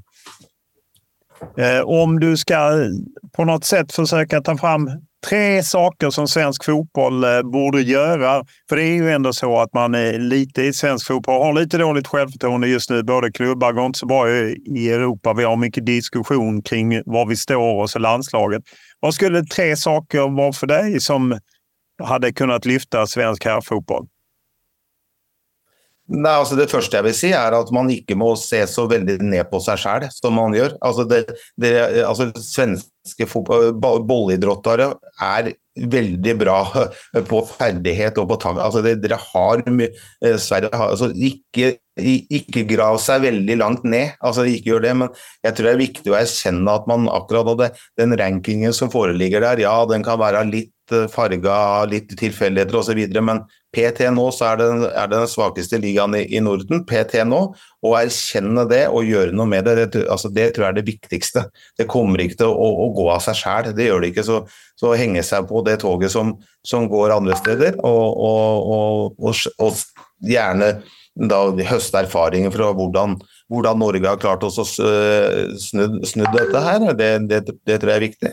Eh, men samtidig også ta vare på det kommersielle særegenhetene som, som er her. Altså det, det er, svensk fotball er bra, men man er nede i en liten bølgedal nå. Det, det må man jobbe seg ut fra. Så, så, Det var ikke noe konkrete råd, men det er, det er, viktig å ikke grave seg for langt ned. Altså. Det er ikke sånn at uh, dette er håpløst i det hele tatt. Snarere tvert imot.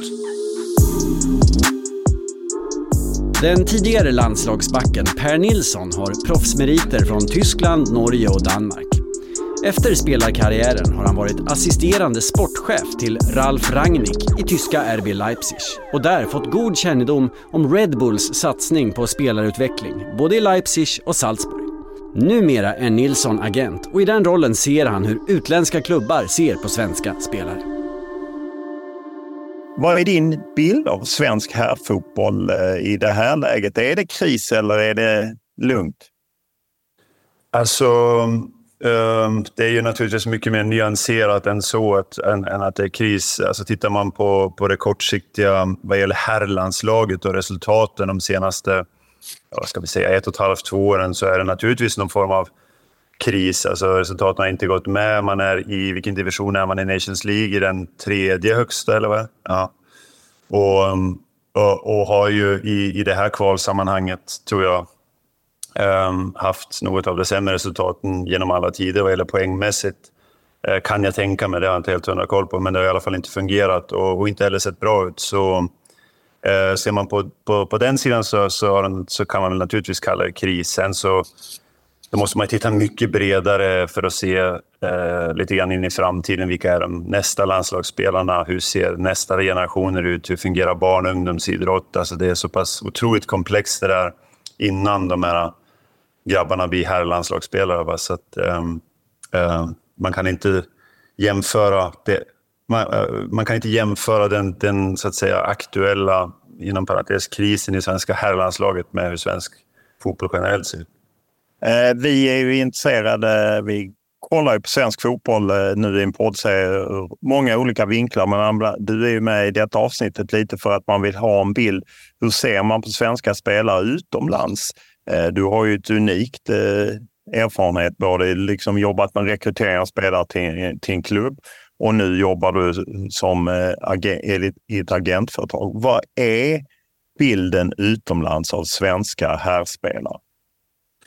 Nej, man kan väl säga så här att bredden eh, ser inte speciellt bra ut. Och det, det har väl nästan varit en, ett genomgående tema när jag eh, har varit nere i och jobbat för Leipzig också, där man naturligtvis tittar på internationella kommande um, spelare, toppspelare, talanger och så vidare. Va? Så bredden, svenska, intressanta uh, spelare uh, har inte funnits och, och, finns inte idag heller. Alltså, ett, enkelt, ett enkelt sätt att recherchera är att gå in och kolla eh, transfermarkt och jämföra för exempel de skandinaviska länderna. Och tittar du där på, på Sverige, Danmark och Norge så, så, så kan man väl säga så här att A-landslagen i sig skulle man spela mot varandra för en match, två matcher senare skulle det bli rätt jämnt, även om jag tycker naturligtvis att det danska landslaget eh, skulle vara klara favoriter. Men ser du på B och C och ett eventuellt D-landslag så, så, så, är, så är Danmark absolut i topp absolut mest intressant, absolut otroligt, eh, alltså många duktiga U23-spelare eh, som, som, som kan då vara aktuella för, för internationell fotboll. Så just bredden duktiga och, och, även då i spetsen på, i ungdom duktiga spelare har inte funnits de senaste åren allt för många. Hur långt behöver du gå tillbaka för att hitta en jämvikt mellan Danmark och Sverige, skulle du säga? Eller har den aldrig det, funnits? Bah, det är jättesvårt att svara på. Den analysen har jag inte gjort. Utan jag kan ju bara utgå ut efter eh, vad ska jag säga, den tiden jag började jobba för Leipzig här, uh, ungefär sex, uh, mellan sex och sju år sedan. Uh, och när man då börjar jobba med väldigt um, djupt in i rekrytering och analyser av olika landskap ute där i, i fotbollsvärlden, alltså marknader och, och spelare och, och utveckling, så, så, så, så, har Sverige aldrig varit på kartan riktigt. Aldrig varit riktigt intressant. Alltså, Ehm, det, det är väl möjligtvis eh, Alexander Isak på den tiden som, som jag minns som var väldigt, väldigt, väldigt, väldigt spännande och så, som är också naturligtvis, det behöver man inte tala om idag, en fantastisk fotbollsspelare. eh, som, som, som man såg redan då. Men, men just bredden av de här, va? Eh, eller i den här frågan, ehm, vad gäller kvalitet på, på unga, duktiga fotbollsspelare har inte funnits i Sverige nu ehm, under den tiden. Och ska jag då gå tillbaks, det blir väldigt svårt för mig i och med att den analysen har jag inte gjort. Eh, och då spelade man själv, så då var man mer upptagen med, eh, med, med vad man själv gjorde. när, ni, när man scoutar i, i Sverige eller agenter tittar, vad är det, förutom att det liksom inte finns så många spelare att välja på, vad, vad är det mer som man känner brister på svenska spelare? Vad är det som gör att B och C-landslagets uppsättning inte är så intressanta? Alltså, ofta, återigen, det här, den här frågan blir, eh, måste man nyansera lite grann. Alltså, det, det, går inte bara att säga, peka på en sak. Alltså, jag brukar alltid säga att bredden fostrar alltid eliten, det kommer alltid göra. Och bredden för mig är liksom de här grabbarna som växer upp, då, för exempel i Danmark, eh, som jag har sett lite på plats, eh, som jag tror också är en skillnad gentemot Sverige, finns det en klart bättre infrastruktur i närheten vad gäller sport och, och rörelse och idrott och kvalitativt.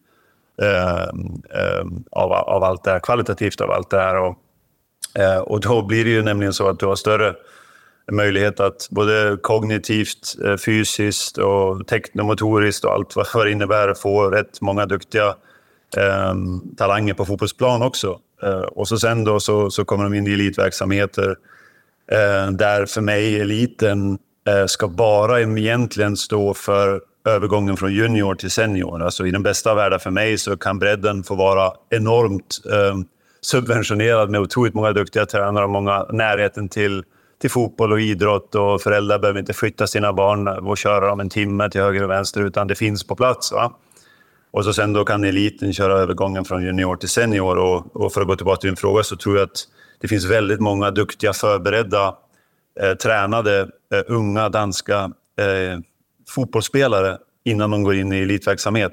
Sen kan de ha växt upp i en elitverksamhet också. Alltså det, det, jag menar, bor du i närheten till, till exempel bor i Köpenhamnsområdet så har du ju jättenära till elitklubbarna. Du har ju liksom Lyngby, Nordsjälland, FCK, Bröndby, eh, vem är jag glömmer nu. Eh, och, så, att, så, att, så kan det naturligtvis också vara. Alltså det, det jag menar bara att eh, bor du till exempel i Sverige och vi tittar på Sverige som, som land så Eh, så finns det i Sverige större så sett eh, och det finns säkert väldigt många områden där du inte kommer lätt och bra till idrott och fotboll. Va? Det är det som ofta fostrar um, duktiga idrottare och, och i det här fallet och fotbollsspelare.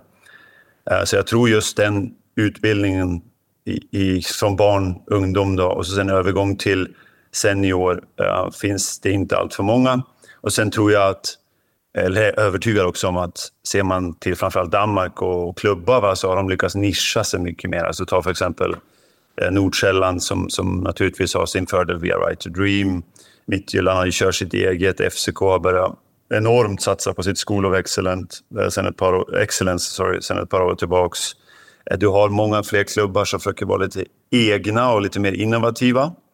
Där tror jag också elitverksamheten i svensk fotboll Eh, vad det gäller både allsvenskan och superettan ser väldigt mycket likadant ut och som man har gjort de senaste åren.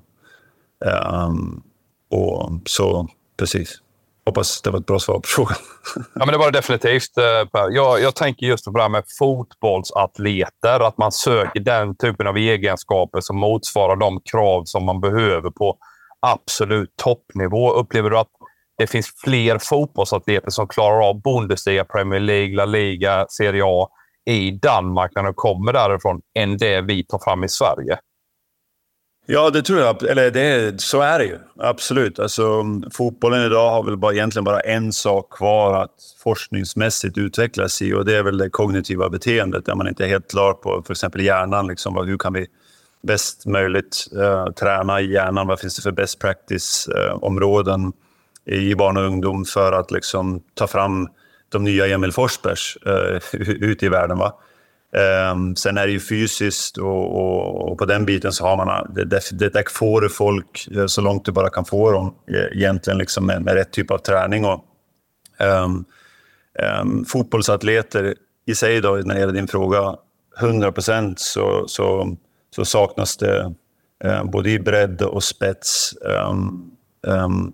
ja, eh, fotbollsspelare från Sverige eh, som, som klarar av att potentiellt då, på lång sikt gå in i, i Bundesliga, Premier League um, eller La Liga för den delen också. Sen är det ju så att i, i de bästa av alla världar så går det ju inte från allsvenskan eller superligan i Danmark direkt till Premier League heller. Allt som oftast. Du tar ju Ehm, um, sådana vägar som för exempel, vi tar det absolut bästa exemplet nu, Håland har gjort det. Han har fått speltid i tidig ålder i sin närhet i Molde. Uh, har uh, kommit till en av de absolut bästa klubbarna i, i Europa vad gäller just det här stepping stone-temat, att ta hand om unga, unga spelare tidigt. Salzburg. Um, sen hade han säkert från Salzburg kunnat gå till Premier League om han velat, men mycket clevert. Och så, så tar han ett Dortmund-steg som inte är absoluta topp, topp, topp elit och sen går vidare. Så det är ju naturligtvis den biten också viktigt, att du, du har en sund och långsiktig karriärsplanering. Men vad det gäller Håland så, så behöver vi nog alla inte eh, fundera över, om vi tar fotbollsatlet-temat, så kunde man ju se vid, eh, vid tidig, tidig, tidig ålder att eh, potentialen till 100 procent är där. Och potentialen då i mängd svenska fotbollsspelare tror jag absolut saknas. Eh, hur upplever du att det är med medvetenheten inom svensk fotboll kring det här? Eh, både bland klubbar och kanske agenter som vill förmedla spelare, men även ledare. Är man medveten om, om läget? Jättebra fråga, Olof. Ehm, det, det, det är svårt att svara på. Alltså, jag, jag tror att klubbar um, i mångt och mycket kanske inte riktigt bryr sig heller. Utan man kokar sin egen soppa. Man ser till att man kommer eh, femma i sexa, sjua i ligan, håller sig kvar eller vad det nu ska vara. Va? Man, man, man kör den, den, det man alltid har gjort och, och försöker kanske... Um, ja, alltså beroende på, beroende på situation och, och läge i, i, sin egen liga så, så återigen så kokar man väl sin egen liten soppa lite grann där. Va? Um, Sen tror jag absolut att det finns folk i förbund och organisationer och, och, och i ungdom och, och, kanske lite grann ute där i, i periferin också som är absolut medveten om det. Kanske också lite mer medveten om men sen vet jag inte hur mycket plats sådana här människor får i sådana här frågor. Då för, um, för vi har ju naturligtvis ett väldigt demokratiskt samhälle även, även i fotbollsvärlden. Och, uh, att föra sådana frågor um, tror jag säkert är en väldigt lång process uh, för att ta sig fram Eh, till de möjliga rätta svaren. Ehm, så det, ja, det är svårt för mig att svara på ehm, vem, vad och hur mycket man tänker på. Jag tänker mer utifrån hur du känner, men, eller vad du stöter på. Men om man ser på ren statistik så är det ju väldigt tydligt att svenska spelare ute i Europa får mindre speltid eh, än både danska och, och norska. Vad beror det på? Hänger det ihop med att man har valt fel klubbar? Att man skyndats för mycket till toppen? Eller, eller vad, vad, tror du det ligger bakom? Jag förstår att du inte har exakta svar på allting. Nej, men det, det, här är så komplext. Mm. Nej, men båda två spelar ju roll. Alltså, karriärsval och, och, och tänka långsiktigt liksom är, är fruktansvärt viktigt. Alltså, det, det, det, det, det, försöker vi mer eller mindre i 99 fall av 100 alltid vara väldigt noga med att se över. Liksom, hur har, alltså du kan ju bara titta på historiken. Hur har de bästa möjliga karriärerna utvecklats? Liksom, och där kan du ofta se en väldigt röd, en klar och röd tråd. Att, att liksom ta liksom steg för steg och, och tro på att liksom, um, tro på processen så att säga över, över lång tid. Det ger ofta bättre resultat i längden än att um, du spelar för exempel i i allsvenskan. Alltså, kanske du, du är ung och, och får chansen i, i, vad är närmast till mig här, Hammarby eh, så Saltsjöbo geografiskt. Eh, och så gör du ett år eh, och så drar du till Premier League eller du drar till, um, till La Liga eller vad som helst. Eh, så är sannolikheten naturligtvis mycket lägre att du kommer få speltid. Så karriärsplanering, enormt viktigt. Men sen, eh, å andra sidan, din kvalitet, din potential, um, spelar ju naturligtvis också, också roll, va? Båda, båda parter. Um, så du har, de delarna måste man lite grann se över lite grann. För att, jag menar, ser man på Håland när han var i, i Salzburg så är det mycket möjligt att han hade kunnat klara ett större steg från Salzburg än han tog till Dortmund. Även om jag tycker att det var väldigt smart. Um, för att han definitivt hade potentialen och, och kvaliteten. Um, så att eh, båda frågorna ska alltid i lugn och ro liksom analyseras och, ta, och tas, om hand, tas om hand om för att få bäst möjliga resultat. Och, och det är vi nog båda överens om, eller alla överens om, att det inte alltid görs. Utan eh, man ser gärna kort, kortsiktiga lösningar, lite mer pengar direkt, va, så skiter vi i vad som händer sen och så, och så kör vi bara. Eh, du var ju det... själv mittback eh, i en tid när det åtminstone fanns fler mittbackar att välja på för den som var förbundskapten. På senare år har det varit väldigt tydligt att Jan Andersson har haft problem att eh, få fram backar överlag eh, av kvalitet. Ofta är det omskolade eh, offensiva spelare på yttre backarna och, och mittbackar har varit ont om det. Är det ett svenskt problem eller är det ett internationellt problem att man inte får fram försvarare? Mm. Alltså jag, har, jag, jag, jag hamnar någonstans i den frågan, eh, om vi tittar på Sverige, att jag tror att konstgräset har lite grann med det här att göra. Eh, för att det alltså konstgräs leder naturligtvis till att eh, du har en liksom... Du behöver aldrig oroa dig. Planen är alltid jämn. Va? Det spelas alltid och det, det liras och körs. Va? Och det, det tror jag det görs från, från ung, ung ålder upp till senior. Så det handlar alltid lite grann om hur vi spelar oss ut i och med att det, är, det, det skapas så att säga en miljö där, där, där det blir mycket eh, mer forcerat. Va?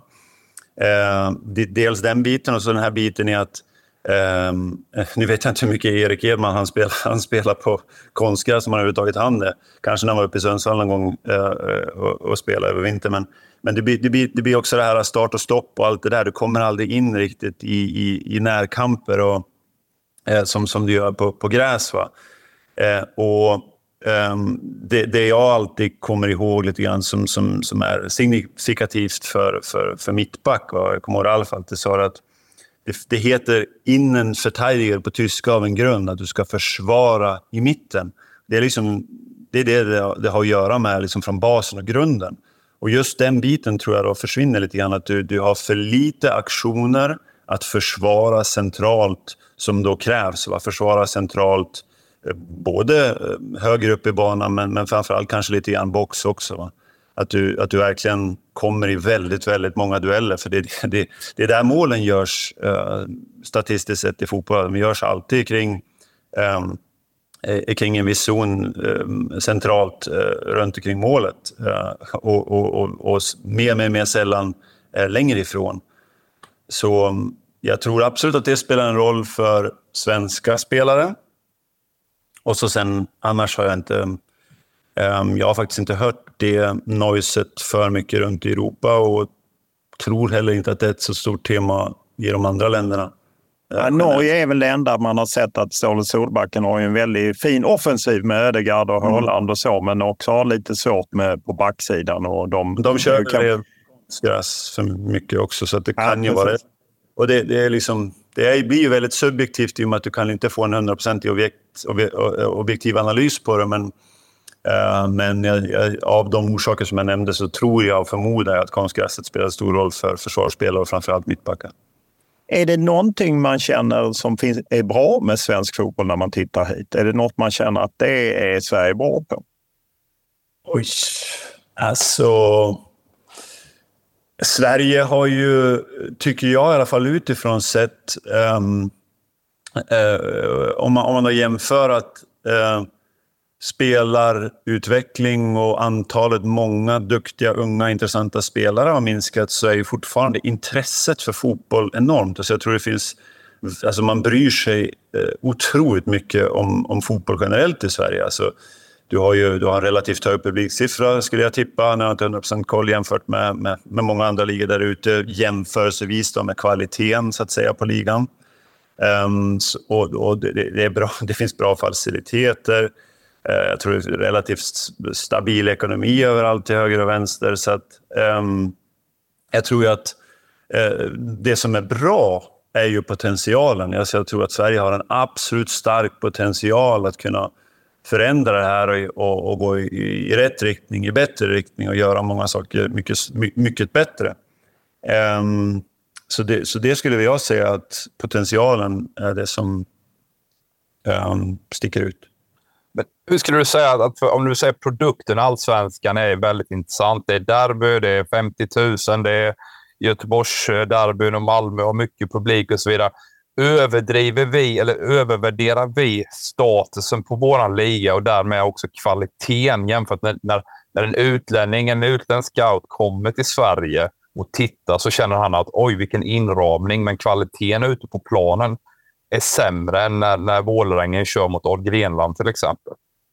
Ja, hundra procent. Alltså det, det, det, tror jag vi alla upplever subjektivt. Att om du går på en fotbollsmatch och så är det eh, ser 50 000 eh, på, på läktaren, va? så ser du den matchen, då får du liksom en slags upplevelse. Det här är något stort, det här är kvalitet, det här är bra.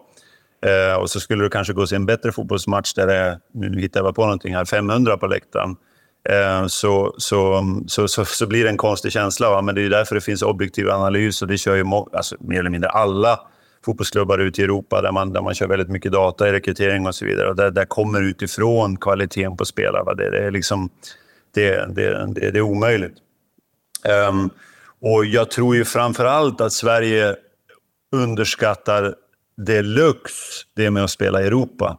Jag kan inte förstå när jag hör uttalanden från vissa eh, fotbollsledare och klubbar i Sverige att det inte mer eller mindre spelar någon större roll om vi tar oss till Conference League, Europa League. Eh, Champions League tror jag väl ingen som skulle säga att det inte spelar någon roll för det betyder så mycket i pengar. Va? Men dels har du ju pengafrågan, du får, du får väldigt mycket pengar för att vara en svensk klubb för att vara med där.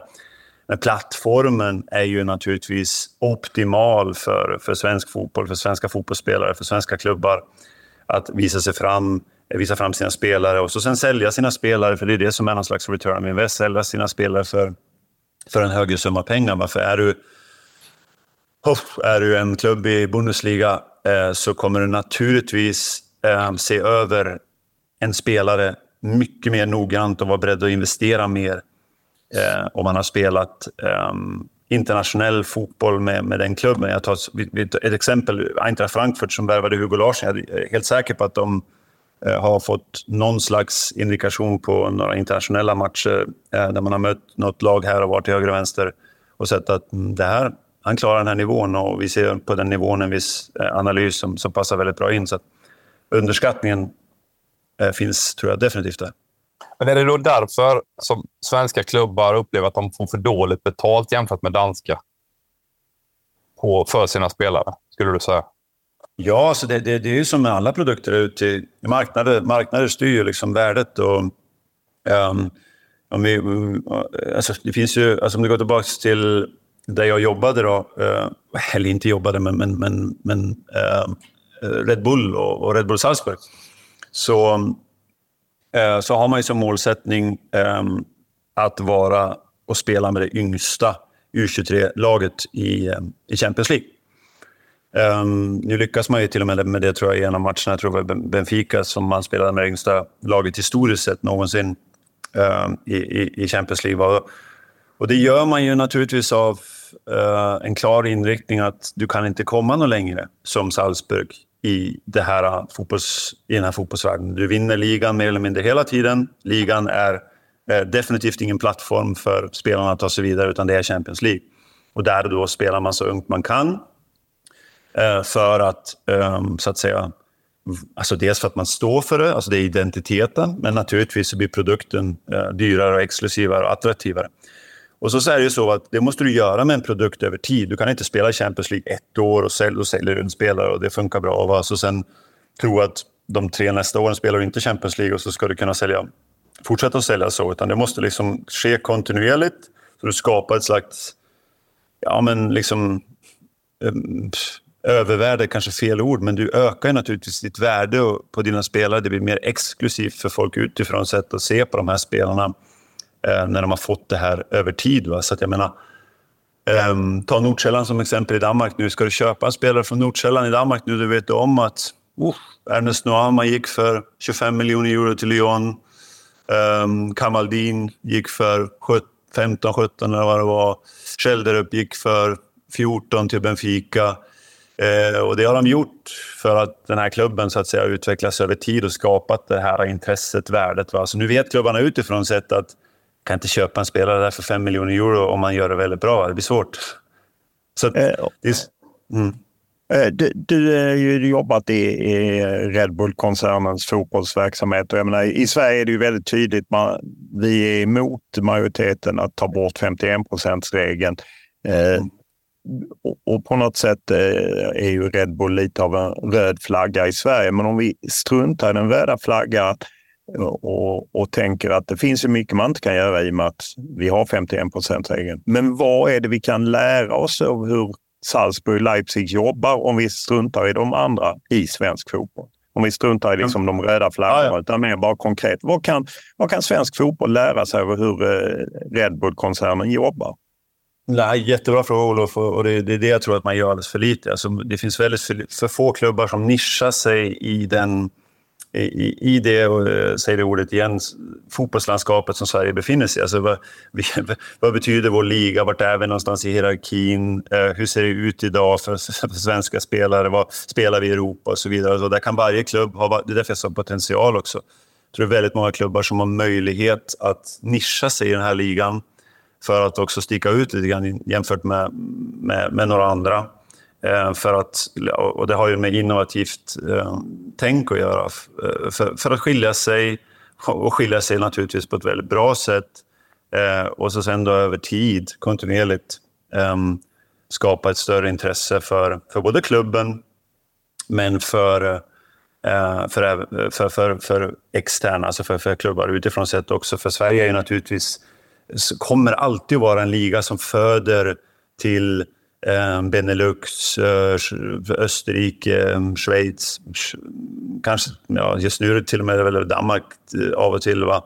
Och i, i undantagsfall då kanske någon spelare som är så pass bra som, som Hugo Larsson då, som har spelat i, eh, i den högsta klubben, bästa klubben i, i Sverige med bäst möjligheter och kan också spela Champions League, Malmö FF, eh, och tar sig då vidare. Um, så um, precis, det, det, det, det är jag helt övertygad om att man, att man kan göra. Just det här att eh, spela mycket unga spelare, det, är ju... Eller eh, Salzburg ett exempel, Nordsjälland som du nämner är ett annat exempel. Jag tror de hade åtminstone tidigare under säsongen yngst eh, trupp i hela Nordens topp två-ligor. Hur, hur hade man kunnat genomföra det i en, i en svensk klubb där man på något sätt också ska tillfredsställa supportrar och partners och liknande, men att man går en annan väg? Nej, jag vet, och det är det som är... Det är, det är därför det här, allt det här med demokrati och, och, och alla ska tycka och tänka och vara med. Det, det, du kommer aldrig komma runt att det kommer, det kommer vara komplext och du kommer göra, det är någon du kommer göra illa. Det är någon som inte kommer tycka om det och det, det får, du, får du någonstans stå tåla om det gör. För att, så, så, är det. Va? det är så, och, och, återigen, speciellt då kanske i Sverige, i Skandinavien där det, där det är ett otroligt fotbollsintresse kring supportrar. Supportrar betyder fotbollen enormt mycket, men men för mig då som ser på fotbollen kanske lite mer och svenska fotbollsspelare och framtid på, på ett helt annat sätt. Jag vill ju naturligtvis att det ska finnas 50 till 75 otroligt duktiga U23 svenska spelare eh, där ute för, för både Sverige men även naturligtvis för, för, för mig själv. Så, um, så, så, så, skulle man ju önska att, um, att, att klubbar inser um, allsvenskans superettan, men jag skulle till och med gå ner så pass som till uh, division 1-strukturen. att se över liksom average starting 11, vad är det vi håller på med här och vad är det vi föder? Varför har vi Eh, Gunnar Pettersson 30 på halvtid och, och kommer hit med korv och bröd och det ena och andra. Liksom. Alltså, det är det jag tänker lite grann med, med det här innovativa. Att det finns, vad är det vi föder där? Och, och liksom, där behöver någonstans för mig eh, Svenska fotbollsförbundet, Svensk elitfotboll tillsammans med de här olika avdelningarna fundera ut och diskutera och jobba tillsammans för att, eh, för att eh, ja, men våga tänka lite annorlunda. För att eh, går, går ju absolut. Jag menar, eh, om vi tittar på, på Salzburg så har man ju sitt andra lag, då, Liefering, i andra ligan i Österrike. Och du spelar ju alltså med en genomsnittsstart 11 i andra ligan och det, det, det är säkert jämförbart med superettan som är mellan 18 och, och eller 17,5 till 18,5. Det är liksom genomsnittsåldern på startelvan. Ehm, och, så att går, går det ju absolut. Ehm, ingen tvekan. Och det, det, det, är precis det du är inne på i början som är temat. Va? Du kommer såra någon, det kommer bli diskussioner och det kommer... Varför gör vi inte som vi gjorde förr och, och det ena och det andra. Eh, Men för... mm. upplever du, du, du har ju varit utomlands länge, flyttat tillbaka till Sverige för några månader sedan, men jag gissar att du ändå följt liksom lite grann vad som sker i Sverige. Upplever du att det finns en, en debatt, en diskussion kring det här? Nej, det, det gör jag väl egentligen inte. Alltså det, finns, det, det är väl mer så att säga mm, det, det känns som det ligger lite där på ytan. Alltså, ni journalister, man har det lite grann sådär och det passeras lite här och var och diskuteras lite kanske från den ena till den andra. Det kommer någonstans i en intervju här och var, som i vår podcast kanske nu när vi diskuterar. Men eh, att det finns någon form av, vad ska jag säga, något organ som verkligen kan påverka. Alltså liksom en, en kommission, eh, en task force som verkligen går in för det här. Eh, där vi kan läsa om det och se om det och, och där man hör om det. Det, det, det upplever jag inte och, och det, det, det, är väl där någonstans problemet och på, samtidigt då potentialen ligger att klubbarna eh, från allsvenskan, superettan och neråt tillsammans med förbunden um, um, funderar över uh, lite grann um, hur vill vi ha det i framtiden? Jag upplever att det finns en, en jättetydlig identitet då i Salzburg och därmed också en väldigt, väldigt tydlig strategi. Eh, hur, hur, ser du på den frågan inom svensk fotboll och framförallt elitfotboll?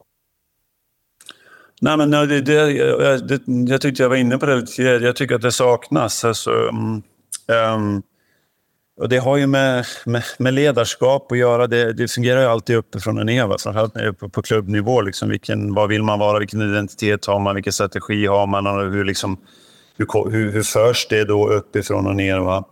Eh, och, och jag tror och förmodar och är ganska övertygad om att det, man gör väldigt mycket som man har gjort förr. Eh, och är ganska nöjd med det.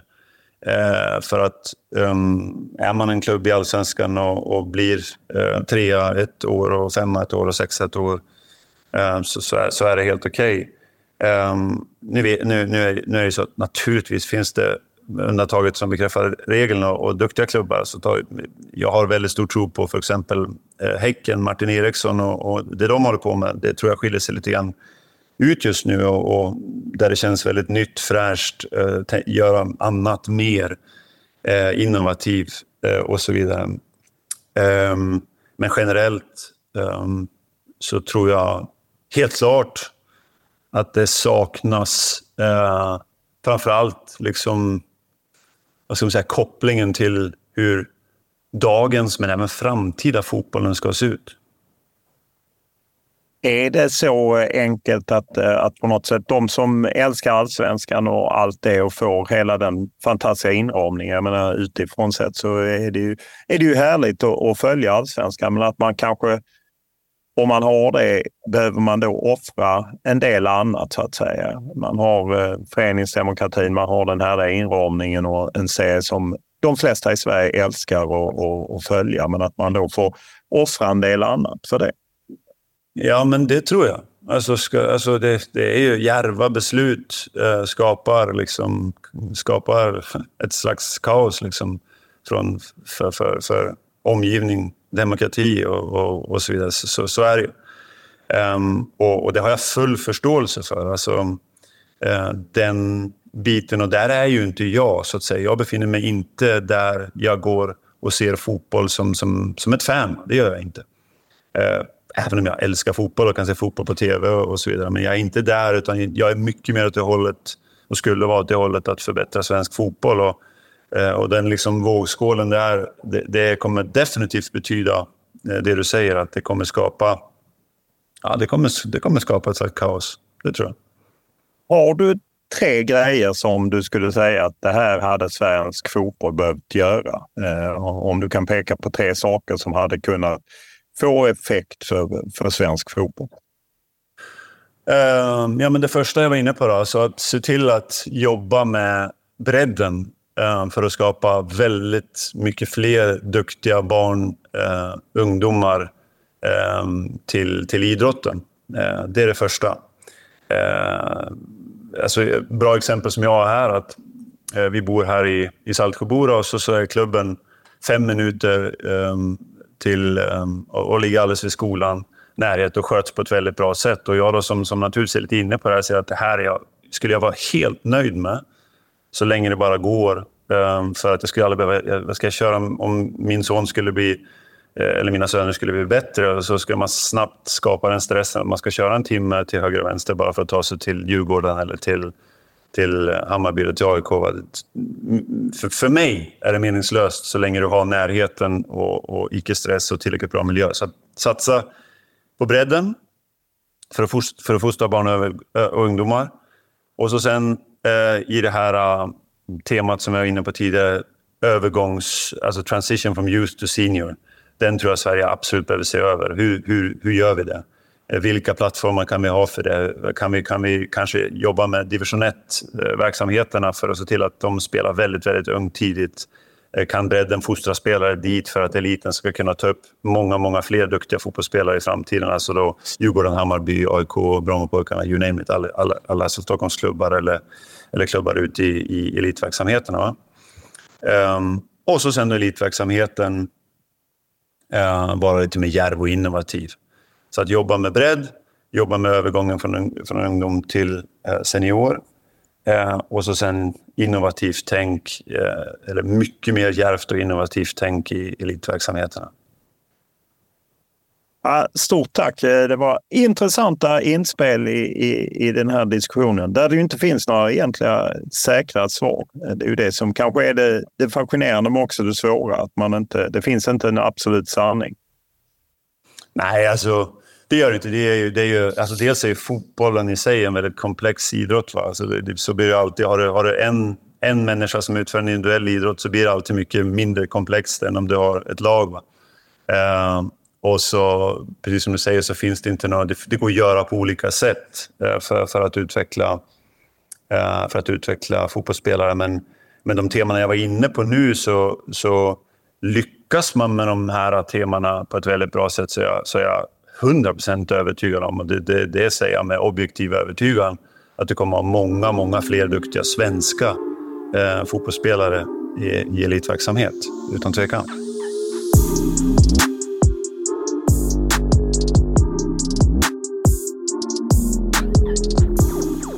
Ja, då har vi lyssnat på först Alfred Johansson, sen Thomas Berntsen, Pelle Nilsson därefter. Och även fall jag som journalist vill ha lite mer kris och lite starkare ord, eh, det efterlyser man ju alltid. Vad är din tolkning av eh, när du hör de här tre titta på svensk fotboll? Ja, framförallt det är otroligt intressant att lyssna på alla tre. Alfred pekade ju en hel del på att eh, försöka träna, eller behovet av att träna mer i unga åldrar. I åldern mellan 12 till 15 är ju Danmark mycket, mycket längre fram. Man pratar om att det här eh, klassiska svenska uttrycket skynda långsamt. Vi har inte tid att vänta. Är det någon som är långt fram måste vi börja utsätta dem för eh, elitmiljö, press och stress och kunna härda dem för att sen kunna skörda det och kunna använda det så att säga i landslagssammanhang eh, på Friends Arena och så vidare. Pratar också om strategi, tydlig samverkan och en, en, en tydlighet inom hela föreningen för att tillsammans få fram spelare in till A-laget. Det tyckte jag var väldigt intressant uh, vad det gäller Alfred.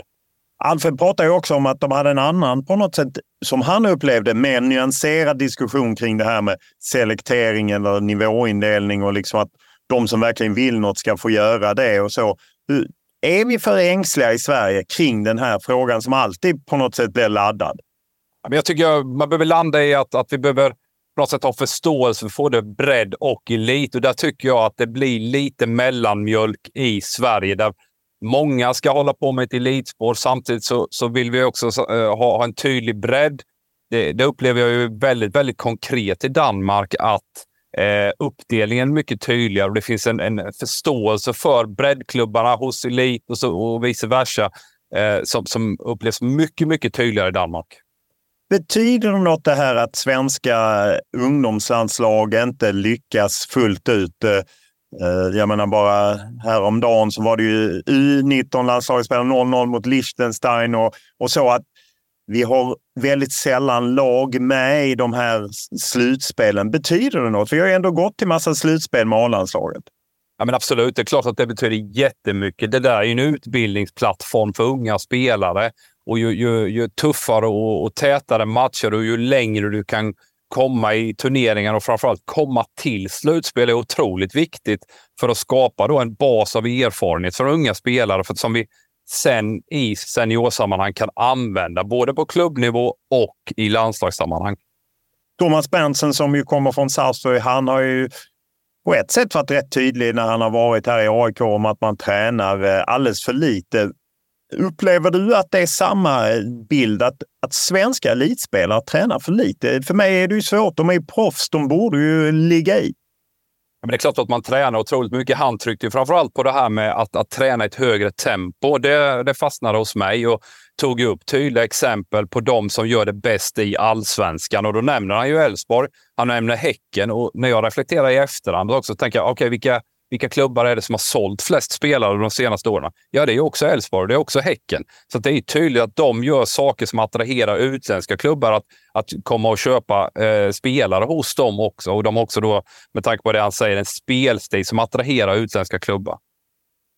Det var ju lite nedslående tyckte jag att höra Pelle Nilsson eh, över både som ansvarig i Leipzig-koncernen. Jag vet att eh, Red Bull är ett rött skynke i svensk fotboll, men de har ju ändå varit framgångsrika att skapa de här unga lagen. Framförallt Salzburg spelar hela tiden med unga spelare, tar fram unga spelare. Som vi bortser från själva ägandet så har de ju haft en, ett driv i att ta fram spelare.